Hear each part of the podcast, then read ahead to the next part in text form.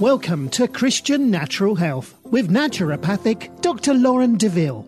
Christian Natural Health is the podcast on how to get and stay healthy God's way. You'll hear topics on nutrition, exercise, sleep, avoiding toxicity, meditating on scripture, what supplements to take, stress management, defeating anxiety and worry, how to reconcile Eastern medicine approaches with Christianity, and a whole lot more. Now, here's your host, Dr. Lauren. Welcome back to another episode of Christian Natural Health. Today, I'm very excited to have Bob Hassan with us. Bob is a businessman, author, consultant, and podcaster. He is both the founder and CEO of HPCI, a painting subcontractor he founded in 1978 and that operates across the Western U.S. For over 30 years, he has been active as a consultant and board member for churches, ministries, nonprofits, and school boards. A sought-after speaker, Bob has co-authored books with Danny Silk and Sean Boltz. He's been married for 33 years to his wife, Lauren, and they have 4 children and 2 grandchildren. Welcome, Bob. Thank you so much for joining us. Oh, Lauren, thank you so much. I'm so honored to be here. I can't wait for this discussion. Great. I'm glad. So you have a new book called Shortcuts. So give us a little bit of a synopsis of what it's about and who your target is for that. Well, I'm going to show you the cover right now. Okay. Here's the cover. It's Shortcuts. Do you see that black line through there? Yeah. What does that mean? Does it mean it's no shortcuts or it's shortcuts? What is the proven path to our purpose, excellence, and calling? Uh-huh. I've written this book because over my life, I've talked to thousands, if not tens of thousands of people in the Christian environment. And I kind of see these same questions coming up, like, what's my purpose? What's my calling? What's God calling me to do? I don't know if I'm in the right place. And so the other thing that I hear is, tell me how to get there faster. Give me a life hack. Give me a shortcut. If you're a gamer, you'll know what this means, a cheat code. I'm not a gamer. I don't really know what that means. But people are looking for ways to get through their life without moving through the normal process and journey that God has for us. Yeah. Uh-huh. Yeah, that's really interesting. So how do you kind of see that the American culture is shaping those questions? I assume that's part of it, right? Yeah, I think the worldwide culture, of course, we've come through 2 years of a worldwide economic and health pandemic. And so we've been isolated. And I'm sure in your practice, you see people who are dealing with stress and anxiety and things that have been exacerbated by what we've been through. What I see the worldwide culture is, like, I know you're going to probably laugh, but social media is promoting this lifestyle that is not healthy and not true and not real. So young people are looking at, their friends or the people that they follow with their yachts or their private planes or their expensive vacations. And they're thinking to themselves, how come I'm not there yet? Interesting. Okay. And so I see a lot of anxiety around that, where people's hearts have been sort of brought in shame because they haven't, quote, made it. Mm-hmm. A lot of the questions I hear is, how come I'm not a millionaire yet? And I say, how old are you? And 28. Wow. 28. But everybody else on social media is a millionaire. Wow. Who are they following? Right? I don't know. That's crazy. But I think social media has become a highlight reel. We're not posting when we're down in the dumps. We're not posting when we're on the couch. We're not posting when we're ashamed of things that we're doing. We're posting, so we look good. And so there's this general anxiety that I see out there. And what I'm hoping is, the narrative and the stories and shortcuts will help people understand they're okay. Right. Yeah. So what replaces that mentality? So you're saying, there aren't any shortcuts. What should the mindset shift to instead? Well, the purpose and the journey and the process of life.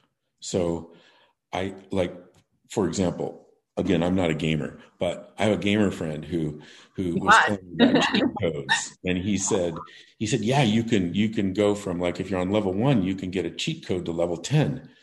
Oh, okay. And then now I'm on level 10. What happens at level 10? And he says, oh, you get killed all the time forever because you don't know what to do on level 10. And And I said, well, what's the difference? Why don't you just go from level 1 to 2 to 3 to 4 to 5? And he said, because it's so cool to be on level 10. Huh, interesting. And so, you know, he's willing to make the jump up there without going through the process of learning how to play the game of life. And he's now getting killed all the time until finally he acclimates to it, however fast this new level is. Yeah. And so I think as believers, one of the things that we need to do is recognize that our life is this wonderful process and it's a journey. Mm-hmm. Yeah. So that reminds me, there was this, I think it was Charles Capps who made the quote of, you can't build a second story on a vacant lot. It sounds kind of like what you're describing. Yes. That's a great quote. Listen to this. In Genesis 2:7, God breathes life into Adam. Mm-hmm. And then in verse 15, which is the next time he addresses Adam, he says to him, go tend to the garden or go to work. Mm-hmm. And so right off the bat, the first thing that God says to Adam, there's no Eve yet. There's no curse. There's no apple. There's no tree. There's none of that. Go tend to the garden and, you know, eventually name the animals. And then, you know, if you go to John 5, Jesus says this, my Father and I are always working. So what I'm looking at is in God's economy, work is the first thing he ever told man to do. Mm-hmm. And fast forwarding through the New Testament, he's reiterating that by saying he and his Father are always working. And so what I think is very interesting in our culture is work is a blessing. And our environment that we live in is something that we can do with joy. And I think lots and lots of people are going to work, especially now. Some people are so isolated. Maybe they're working at home. Maybe they're not in teams anymore. They're doing lots of Zoom instead of face-to-face meetings. And we have to get the joy back is like, what is our character as believers? We're supposed to be the salt and light going out before. I'm not advocating that we're evangelists at work. I'm advocating that we use our character to go be the best workers there can be. We're Jesus' apprentices. So let our character shine. When you go to work and you complete a task, ask your other team members, can I help you? I'm finished. Go to your supervisor and say, hey, listen, I finished my task and I've asked the others if there's anything else to do. Do you have anything else for me to do? And as human beings, you know, you're going to put yourself in the 1% of workers if you start to shine your light like that. Totally. Yeah, absolutely. So how would you recommend, because most people are looking for, you know, a job that fulfills them or that gives them passion. Would you say that the passion comes as a result of behaving that way, of looking for what you can do and doing it with excellence? I love the way you put that. Probably the second issue that I hear most of the time is I'm just not passionate. Right. In other words, my company doesn't have a social justice program, or it's a big corporation and they're just out for themselves and they don't care about us. And I'm just not passionate. And so I did a word search and an etymology about where does passion come from? Passion, the word, comes from the passion of the Christ. Mm-hmm. And so we know what happened. He suffered hanging on a cross for the remission of our sins. And that's where passion comes from. So in my view, passion comes from suffering. Mm-hmm. And am I being morose? No. If you're in an entry-level position, you're probably going to have to do all the jobs no one else wants to do. And you have to do it for a while until your character begins to prove who you are and where you're going. I think if you think about logically, we have 8 hours to work generally, 8 hours to sleep generally, and then we have another 8 hours for personal social time. And if you're in a job where you're not feeling passion, you know, that 8 hours in the middle is a place that, as you're taking care of yourself, soul care, personal care, those kind of things, you can begin to pursue your passions outside of your church or outside of work. Yeah, that makes sense. So it sounds like it is something that you cultivate, really. It's that what you spend effort in is what you come to value, kind of like in the same way that Jesus says, where your treasure is, there your heart will be, kind of the treasure of your time in a way. Would you say that's similar? Yeah. I like Lauren, what's your passion? What are you, I think I know what the answer is, but what's your passion and how much time do you spend cultivating it? Oh gosh, I have several, so it would be hard to nail it down. But I mean, from the standpoint of my practice, I'm passionate about finding root cause for people so that they can actually restore them to their health so that they can go about doing what God designed them to do, to free them up. Yeah. And it's such a righteous passion and calling that you have, because the work that you're doing is going to allow people to experience God in a way that maybe they couldn't because their adrenals were low or, what have you. Mm-hmm. Right. Exactly. So you're talking also about this balance between the 8 hours that you're working and the 8 hours that you're doing something else, is leaving aside the sleep portion, although that's also critical as long as you're doing it. So what is the work-life balance, stopping and resting and recovering? How does all of that play into this? I wish I could say there's a cookie cutter answer, but there's really not, because we're all different. I love to talk about like professional sports teams. They win the Super Bowl or the NBA championship, and they've gone for 8 or 9 months on this quest. When they finally win, they've got time off for 2 or 3 months, and all the time that they put in practice and games goes away, and they're relaxing, getting ready for the next season. Well, most of us have jobs, let's just call it 9 to 5 jobs. And we're lucky to have a week in the summer and a week in the winter. Yeah. And so do we sit around for 6 months thinking, I can't wait to get to summer vacation or winter vacation? Mm-hmm.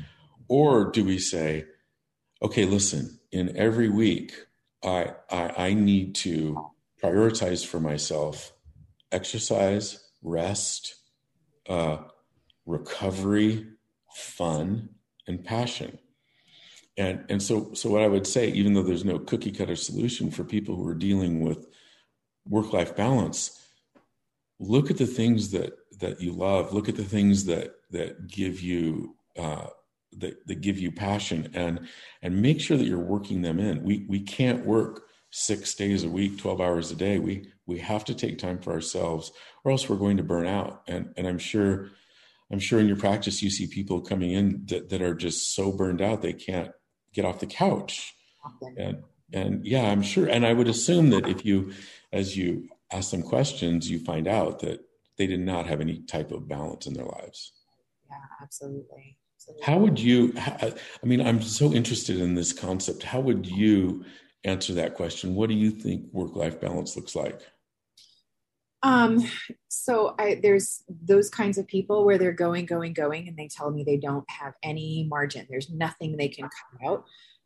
One of the first things that I will tell them, number one, to create a Sabbath, one 24-hour period where you don't do anything else. Like you just rest, and that's whatever rest means to you. So if something is restful and it's filling your bucket, then do that. But if it's something that's going to deplete you, it doesn't belong on that day, if possible.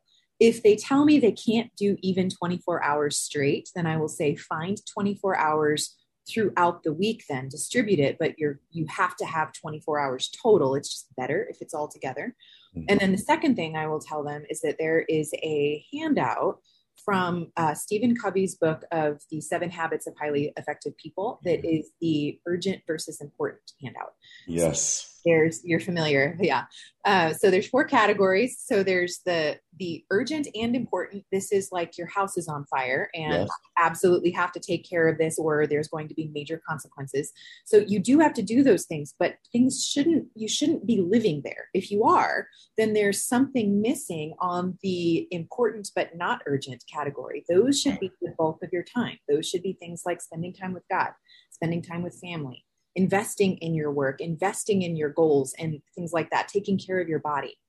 There is the urgent, not important, and this is other people's priorities usually, and they're putting things on your plate and there are boundaries that you need to begin to create. And then there's not urgent, not important, and those are usually like scrolling Facebook or something, you know, just wasting time. Right. So you can eliminate those for the most part. You should hopefully be able to eliminate, you know, not entirely because the world is the world, but you should mostly be living out of the important, not urgent. Yeah. So that's what I usually do. I love that. I love that. And I love the Sabbath. And we try to practice that. We don't get legalistic about it, but we really do try to practice it. I have friends who turn their phones and all their electronic devices off on Friday night mm-hmm. and go through Sunday night. And that seems like, wow. But once you train people to do that, they know that that's what you're doing. So it's a super interesting concept. Mm-hmm. Yeah, absolutely. So, and then what does our identity have to do with all of this, would you say, in terms of going back to the concept of what am I called to do? What does God want me to do with my life? How does identity and calling kind of play into this? Well, I see lots and lots of performance mentality. People are just on the hamster wheel performing. So if we can understand that we are loved sons and daughters of God positionally, yes, that whether we've succeeded, whatever our definition of success is, I'm holding my hand out there. There it is.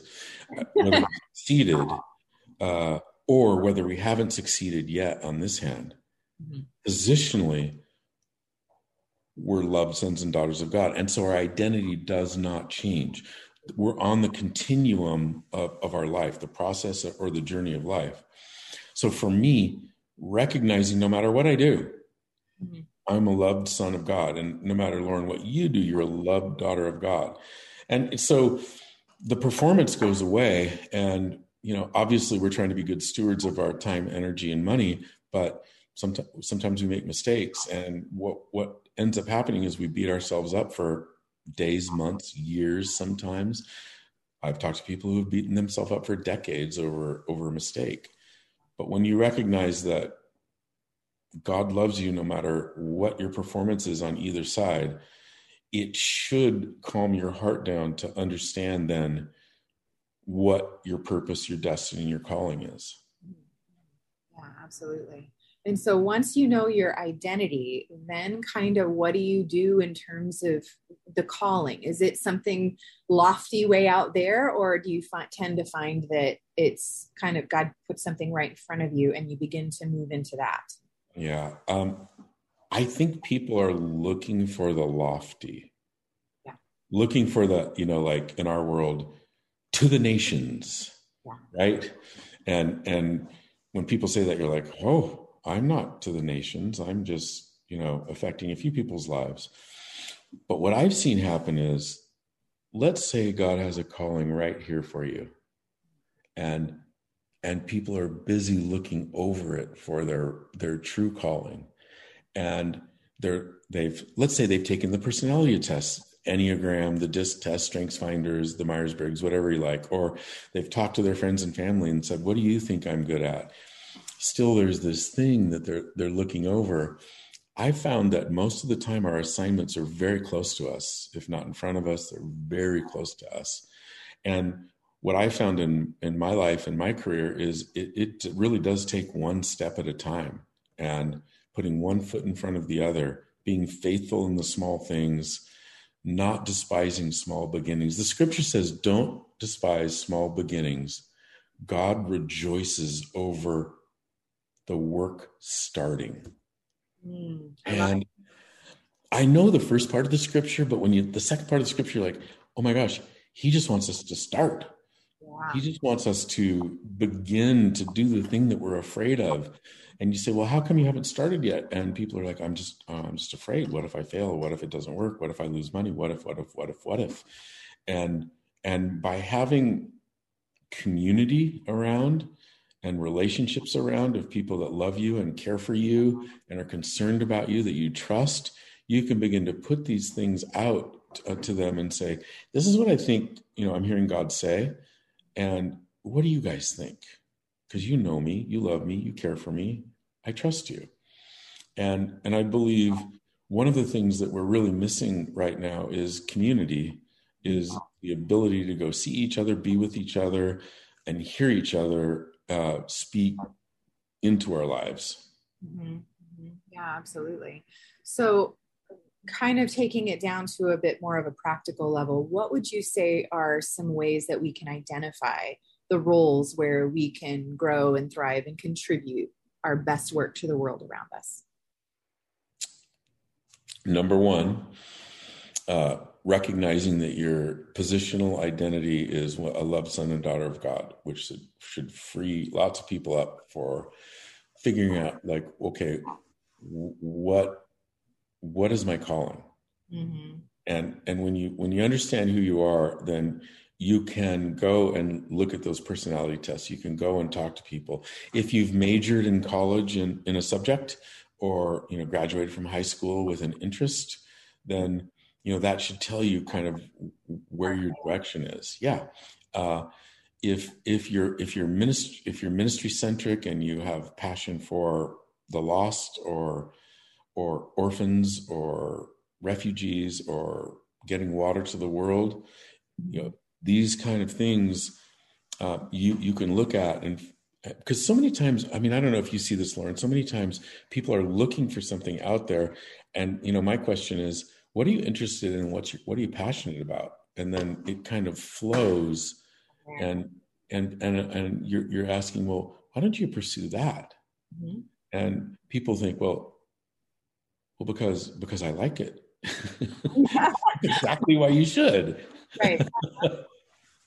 That's, I love the identity part, because that, I think, settles so many of the fears, as you said earlier. Yeah. Of needing to go out and make your mark on the world. Once you know that you're already settled and secure, then it's just, okay, I'm partnering with God. He wants me to find what he's placed me to do. And the idea that it's not going to be something lofty way out there that you just jump to all at once.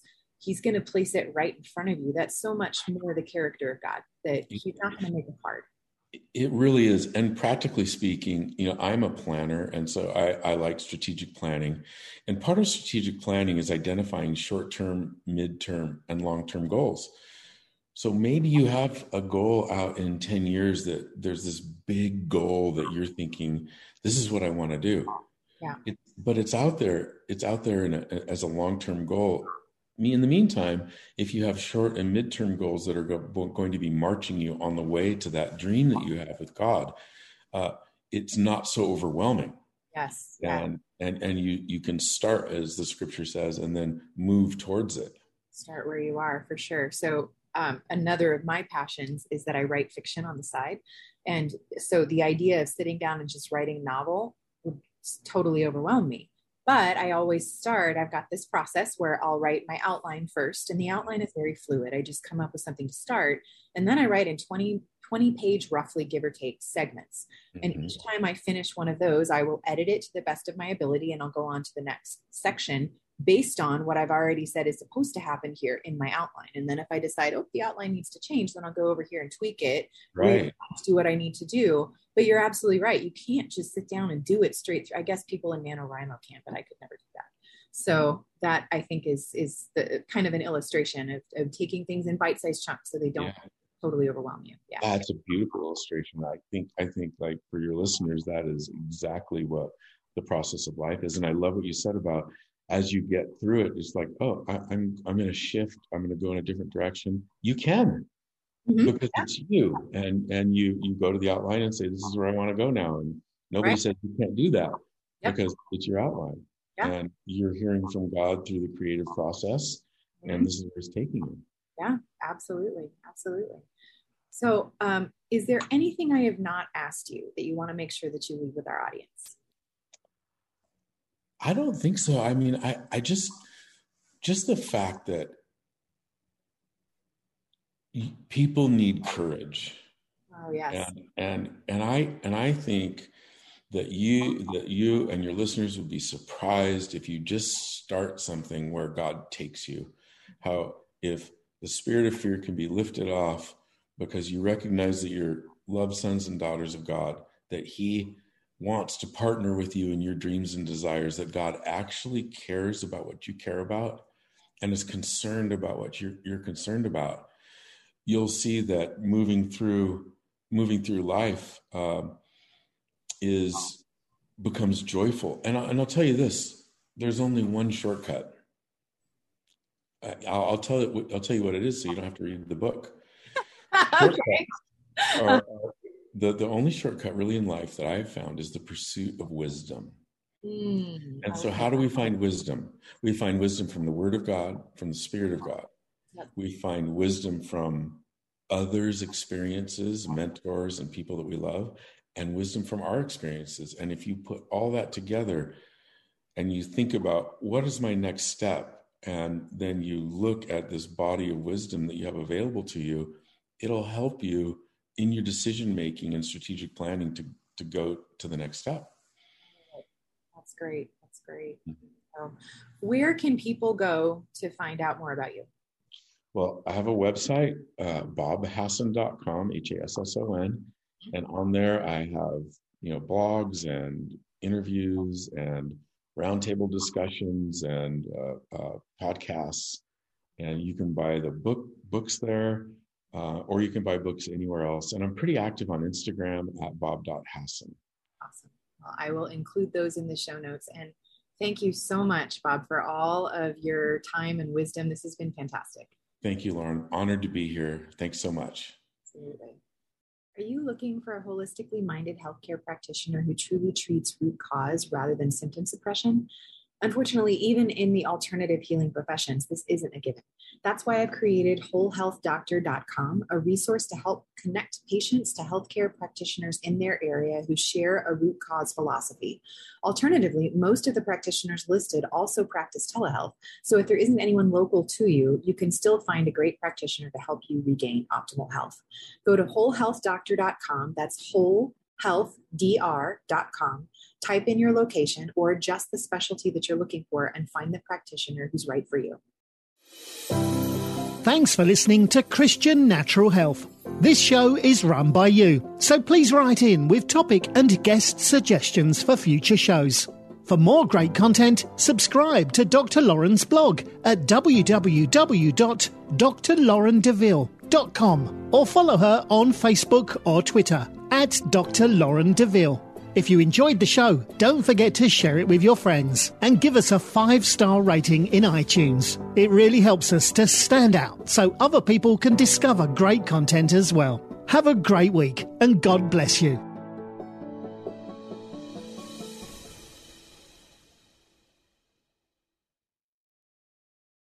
I'm Don Hawkins, inviting you to be encouraged with my weekly podcast, Encouragement for You. To subscribe, go to lifeaudio.com.